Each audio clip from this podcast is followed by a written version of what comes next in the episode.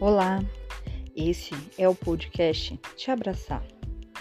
Sou a Thais Vieira e nesse segundo episódio te convidamos a entender um pouco mais sobre o TEA e como é a visão da família do autista. O diagnóstico do autismo é realizado por meio da observação direta do comportamento da criança. Conta com uma entrevista com os pais, que são normalmente os que notam os primeiros sintomas. Porém, não é sempre possível que o diagnóstico seja feito logo no início da vida do paciente. Isso acontece porque, dependendo do nível do transtorno, os familiares demoram a procurar um profissional. E em alguns casos, é possível até que o diagnóstico seja feito apenas na adolescência. É importante notar o início das atividades escolares. Notar se a criança pode apresentar algum tipo de dificuldade é, para realizar amizades, se relacionar com os, com os colegas. Nos níveis mais leves, o diagnóstico apenas acontece na fase adulta, sendo comum que o próprio paciente perceba em si alguns dos sintomas e busque ajuda. Nesse caso, é importante se deparar com um médico de confiança e especialista para que o paciente precisa. O diagnóstico é totalmente clínico. Não há um marcador biológico. O transtorno do espectro autista não se manifesta com a mesma intensidade em todas as pessoas afetadas. Existem graus de autismo. Esses graus podem ser diagnosticados conforme o comportamento do paciente. Vamos lá. Grau 1, o leve. Nesse nível, o paciente é mais funcional, mas apresenta sinais como comportamento inflexível e dificuldade para trocar de atividades ou experimentar situações novas. Também é perceptível a dificuldade para iniciar a relação social com outras pessoas e pouco interesse em interagir com os demais, além de problemas de organização e planejamento. Grau 2, o moderado.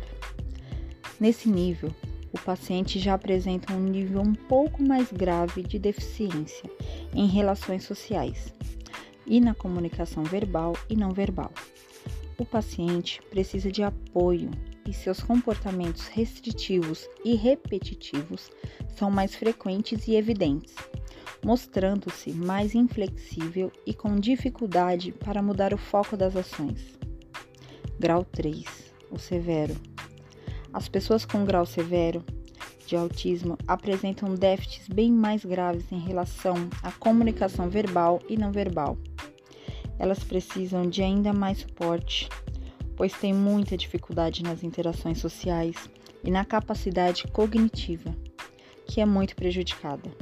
Essas pessoas têm tendência ao isolamento social e podem apresentar alta inflexibilidade de comportamento.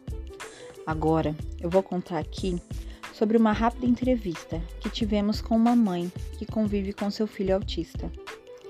Nós entrevistamos Rosimeire, mãe do menino que chamaremos de E. Ele tem 5 anos e é um autista severo. Quando os pais perceberam que seu filho poderia ter TEA? Quando E tinha 7 meses, os pais começaram a desconfiar. A criança não tinha interação com os pais, não olhava, não respondia quando era chamado, não gostava de abraços. Com um ano e seis meses, os pais levantaram a suspeita. Quanto tempo depois dos primeiros aparecimentos de características do TEA, os pais procuraram um profissional? Com 24 meses, ele foi para a escola e a escola fez o alerta para a família e aí o levaram ao pediatra, onde a mesma fez o encaminhamento para o neuro neuropediatra. A neuropediatra avaliou, fez o exame clínico e o encaminhou para outros exames e também outros profissionais. TO, fonoaudiólogo, psicólogo e através do trabalho multidisciplinar foi fechado o diagnóstico, o TEA. O que levou os pais a procurarem um profissional fonoaudiólogo? O encaminhamento médico. O que os pais acham que melhorou em seu filho após o atendimento fonoaudiológico? A evolução, transição de copo, saindo do copo de bico para o canudo, já diminuiu o uso de mamadeira e chupeta. Como os pais reagiram ao receber o diagnóstico de TEA? Sem apoio, o pai e a mãe precisaram de ajuda psicológica para aceitação.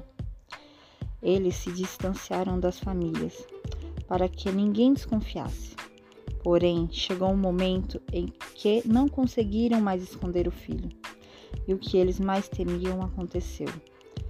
Todos, os, todos excluíram pela condição do filho. Bom, por hoje terminamos por aqui, mas nos encontraremos novamente no terceiro episódio. Até lá!